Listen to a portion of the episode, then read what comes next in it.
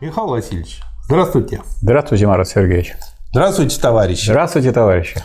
Сегодня у нас вторая часть э, записи, посвященная Энгельсу и его диалектике природы. И мы специально выделили в эту часть э, такой раздел этого труда – роль труда в процессе превращения обезьяны в человека. Что скажете, Михаил Васильевич? Ну, я хочу сказать э, первое, что раз это вторая часть одного большого труда, то надо все-таки сказать снова несколько слов о самом труде. Вот Энгельс взял на себя труд материалистического истолкования диалектики Гегеля. Поэтому он если вот вы будете читать эту диалектику природы, она иногда представляется каким-то вот собранием разных кусочков по разным темам, проблемам.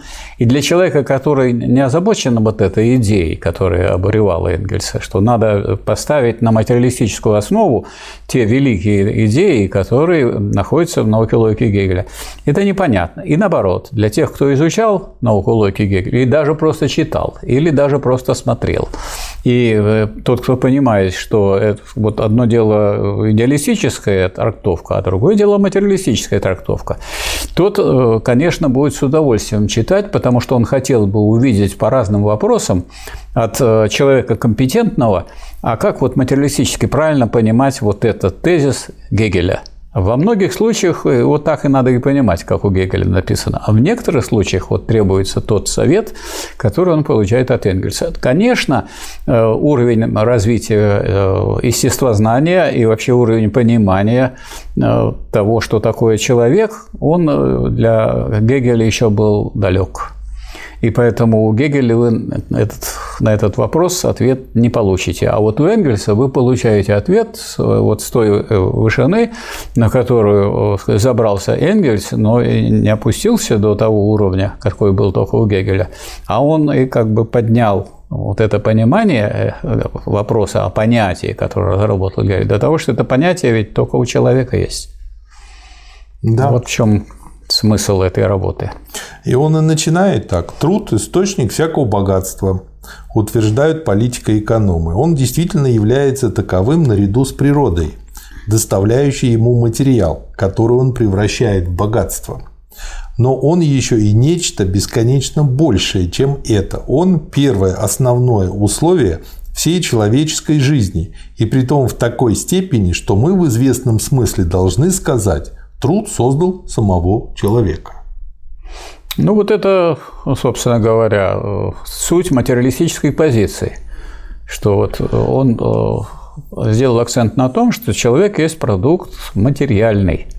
Но материальность надо понимать не только в смысле каких-то материальных благ, а человек-то разве не является высшей формой выражения материи. Это высшая форма существования материи, но и отрывать его не надо от э, других форм материи, потому что и сам человек, он только потому и существует, что он своей деятельностью преобразовывает другую материю, в том числе и тем самым преобразовывает самого себя. И преобразование человеком самого себя без преобразования природы не может осуществиться. И вот это вот единство здесь и рассматривает Энгельс, и поэтому такие блестящие результаты в этой очень короткой, можно сказать, заметке, но они такие простые и ясные, с другой стороны, никто, так сказать, лучше, чем Энгельс, это не сформулировал до сих пор. И я думаю, что, наверное, лучше и не сформулировал. Вообще язык у Энгельса вот из этих четырех гениев самый-самый-самый. Блестящий.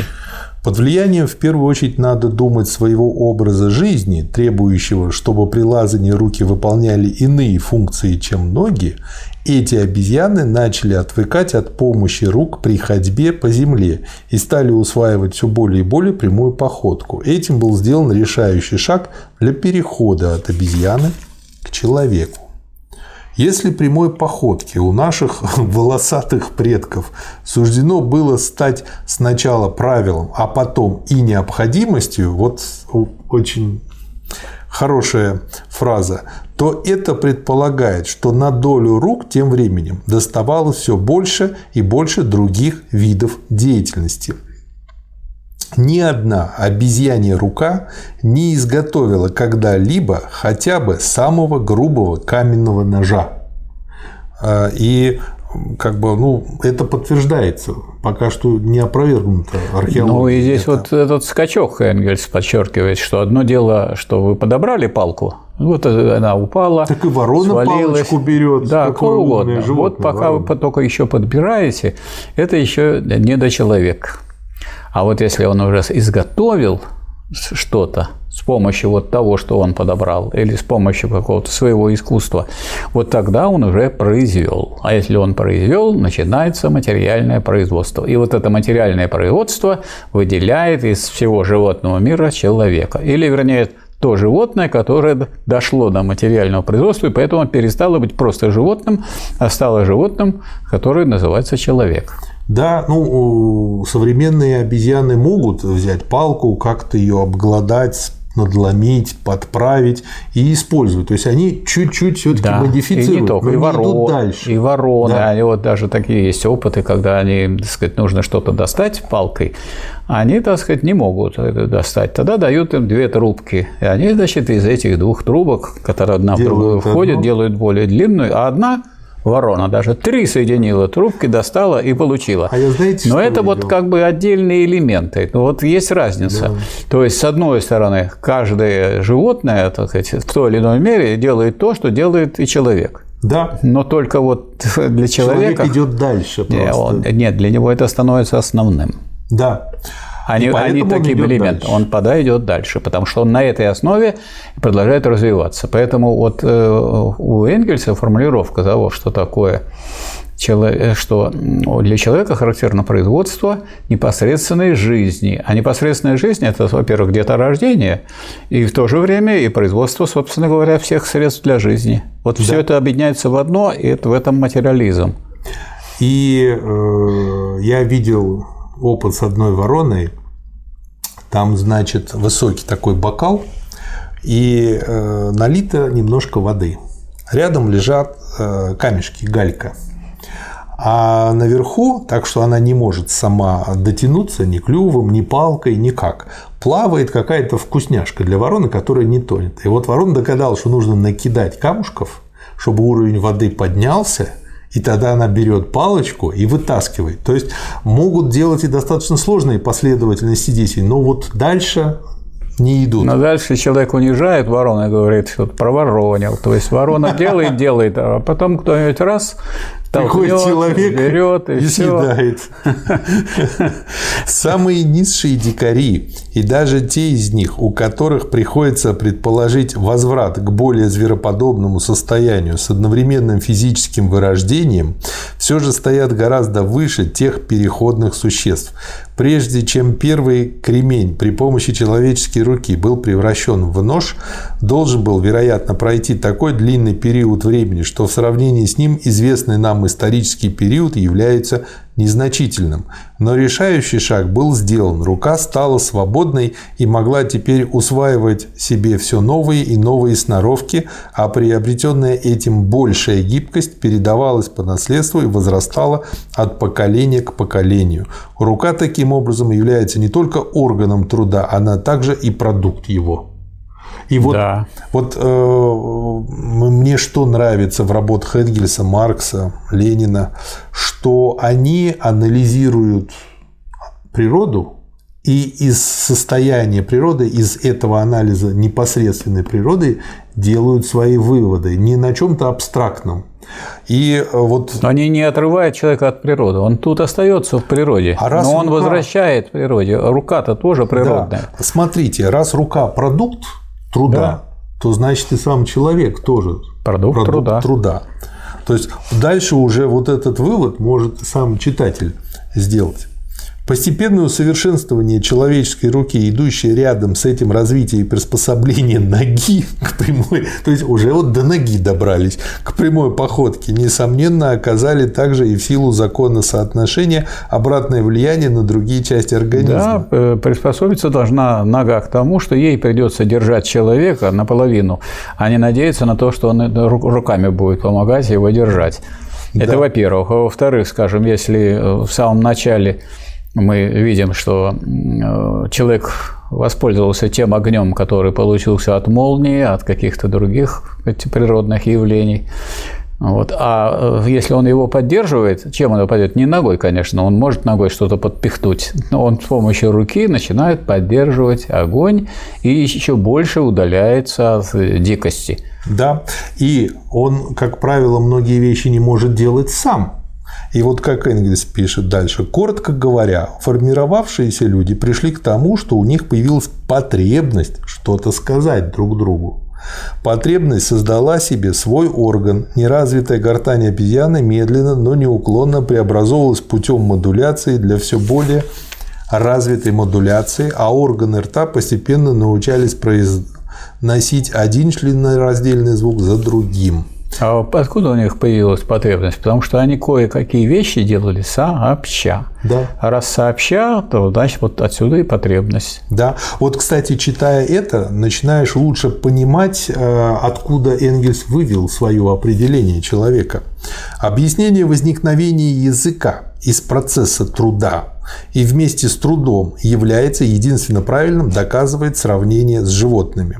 Собака и лошадь развили в себе благодаря общению с людьми такое чуткое ухо по отношению к членораздельной речи, что в пределах свойственного им круга представлений они легко научаются понимать всякий язык. Ну, те же попугаи, особенно большие, какаду, хороший пример. Они же ну, э, запоминают ситуации, в которой нужно произнести да. слово. Сначала труд, а затем и вместе с ним членораздельная речь явились двумя самыми главными стимулами. Подобно тому, как постепенное развитие речи неизменно сопровождается соответствующим усовершенствованием органа слуха, точно так же развитие мозга вообще сопровождается усовершенствованием всех чувств в их совокупности. Ну, педагоги это хорошо знают, и поэтому всегда говорят родителям о том, чтобы те развивали детям мелкую моторику на кончиках пальцев, и это тогда способствует развитию интеллекта. Ну и обычно, когда говорят о труде, вот э, обычно, так сказать, человек или, как мы говорим, обыватель, он представляет себе человека с палкой. А на самом деле этот труд-то всегда коллективный был. И да. Коллективно обрабатывали какие-то э, орудия для того, чтобы да. получить результат. Коллективно поддерживали огонь и так далее. И вот, это, вот этот коллективизм э, потребовал что сказать, каких-то знаков, которые у них будут. Сказать. И эти, эта потребность привела к тому, что появились средства а, сообщения друг да. другу. Да. Дальнейшее развитие с момента окончательного отделения человека от обезьяны отнюдь не закончилось, а наоборот продолжалось и после этого. Будучи у различных народов и в различные эпохи по степени и по направлению различным, иногда даже прерываясь местным местными и временными движениями назад, оно в общем и целом могучей поступью шло вперед, получив с одной стороны новый мощный толчок, а с другой стороны более определенное направление благодаря тому, что с появлением готового человека возник вдобавок еще новый элемент – общество. То есть они вместе возникают. Нет человека без общества. Да. Поэтому, когда говорят «человек», я хочу сказать, что вот некоторые не обращают внимания на формулировки Маркса. У него есть понятие индивидуум. Это один человек, взятый одиночкой. И индивид. Индивиды, производящие в обществе, вот действительно исходный пункт. И вот эту мысль, что индивиды, то есть объединенные в единое целое люди, вот есть исходный пункт развития человечества. Да. Все животные в высшей степени расточительны в отношении предметов питания и притом часто уничтожают в зародыше их естественный прирост. Волк, в противоположность охотнику, не щадит косули, которая на следующий год должна была бы доставить ему козлят. Козы в Греции, поедающие молодую поросль мелкого кустарника, не давая ему подрасти, оголили все горы страны. Это хищническое хозяйство эти два слова в кавычках, животных, играет важную роль в процессе постепенного изменения видов, так как оно заставляет их приспосабляться к новым, необычным для них родам пищи, благодаря чему их кровь приобретает другой химический состав, и вся физическая конституция постепенно становится иной. Виды же, установившиеся раз и навсегда, вымирают, ну, поскольку не могут уже измениться. Труд начинается с изготовления орудий. А что представляют собой наиболее древние орудия, которые мы находим? Эти орудия представляют собой орудия охоты и рыболовства. Первые являются одновременно и оружием. Вот это вот очень важное тоже замечание. Как бы вот такая универсальность. Мясная пища содержала в почти готовом виде наиболее важные вещества, в которых нуждается организм для своего обмена веществ. Она сократила процесс пищеварения, вместе с ним продолжительность других вегетативных, то есть соответствующих явлениям растительной жизни процессов в организме. И этим сберегла больше времени вещества и энергии для активного проявления животной в собственном смысле слова жизни. То есть это потом повлияло э, на наше питание, а наше питание опять же повлияло на наше развитие. Но наиболее существенное влияние мясная пища оказала на мозг. Да, и современные исследования только подтверждают. Поэтому, как бы хотите быть умными, 100 грамм белков каждый день все-таки надо потреблять. Но еще при этом желательно работать. И само собой и думать, да. Я хочу э, напомнить э, то, что Маркс называет трудом в «Капитале». Э, труд – это прежде всего процесс, совершающийся между человеком и природой. Когда он говорит «человеком», он имеет в виду не одного человека, в ходе которого человек приспособляет вещество природы для удовлетворения своих потребностей. И э, Маркс обнаруживает и потом подчеркивает, что в этом процессе есть всегда средства труда, угу. а не то есть предмет труда, то есть над чем он работает, и есть средство труда, с помощью которого он да. Э, его преобразовывает. И вот это средство труда – это то, что э, явилось средним, так сказать, членом вот в этом, в этом заключении, что есть человек, есть природа, а и вот есть средства. И вот совершенствование этого средства приводит в конечном итоге к совершенствованию и самого человека. То есть человек, совершенствуя, совершенствуя орудие труда, он совершенствует сам себя. Но в обществе, конечно.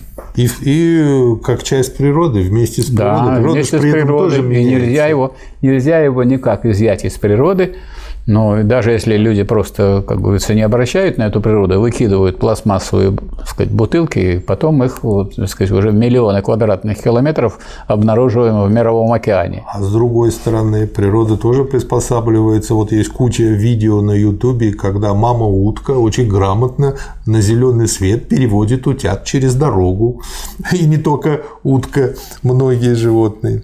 Употребление мясной пищи привело к двум новым достижениям, имеющим решающее значение – к пользованию огнем и к приручению животных, что опять тоже потом повлияло и на нас. Самый труд становился от поколения к поколению более разнообразным, более совершенным, более многосторонним. К охоте и скотоводству прибавило земледелие, то есть сначала мы были собиратели и охотники потом да, скотоводы, да, надо, надо потом на этом, земледелье. Да, надо бы на это обратить внимание, потому что таких вот э, животных, которые э, потребляют мясную пищу, немало, да, и львы, и а тигры. А которые выращивают их для потребления. А вот таких уже, так сказать, э, животных, как медведи, которые все что угодно едят, да, и не только там грызунов, и кого угодно могут, так сказать, и поймать и так далее, но они едят и малину, и корни, и так далее. Так вот, человек вот от них от всех отличается тем, что он эту воспроизводит в том числе и животную пищу свою, и э, вот эту самую растительную пищу. И это его отличает. И вот по этой дороге, когда он пошел, он стал все больше и больше удаляться да, от да. остального животного мира. Да. Ну и опять же тут вот цепочка охота, потом скотоводство добавилось, потом земледелие, потом придение ткачество, потом обработка металлов, гончарное ремесло, судоходство. Наряду с торговлей и ремеслами появились, наконец, искусство и наука, из племен развились нации и государства. То вот. есть, вот постепенно можно проследить да. этот и, путь. И я бы, так сказать, тоже обратил внимание на изменения тут вот э, в понятиях. До этого сначала мы говорили о труде, потом подчеркивая, что он коллективный, а потом мы пришли уже к производству, а уже о, слове, о труде говорим как внутри да. этого производства. Производство да. есть процесс присвоения предметов природы в рамках определенной формы общества и посредством нее. И вот это производство, когда оно выделилось, когда оно сформировалось, вот оно стало развиваться уже по тем законам, которые являются законами материального производства. А законы материального производства, оказалось, являются важнейшими законами развития общества да. человеческого. Да. Всю заслугу быстрого развития цивилизации стали приписывать голове – развитию и деятельности мозга. Люди привыкли объяснять свои действия из своего мышления, вместо того, чтобы объяснять их из своих потребностей, которые при этом, конечно, отражаются в голове, осознаются. И этим путем с течением времени возникло то идеалистическое мировоззрение, которое владело умами, в особенности со времени гибели античного мира. То есть он тут очень так четко, но легко показал, откуда идеализм да. возник. И э, классики очень четко сказать, показали отличие материализма, что он, конечно, выводит не из головы, а при помощи из головы из действительной жизни все свои выводы. Да. Животное только пользуется внешней природой, слово «пользуется» выделено, и производит в ней изменения просто в силу своего присутствия. Человек же вносимыми им изменениями заставляет ее служить своим целям, господствует над ней. И это является последним существенным отличием человека от остальных животных. И этим отличием человек опять-таки обязан труду. Но если уже потребовались тысячелетия для того, чтобы мы научились в известной мере учитывать заранее более отдаленные естественные, слово естественные выделено, последствия наших, направленных на производство действий, то еще гораздо труднее давалась наука в отношении более отдаленных общественных последствий этих действий. Все существовавшие до сих пор способы производства имели в виду только достижение ближайших, наиболее непосредственных полезных эффектов труда. Дальнейшие же последствия, проявляющиеся только позднее и оказывающие действие благодаря постепенному повторению и накоплению, совершенно не принимались в расчет.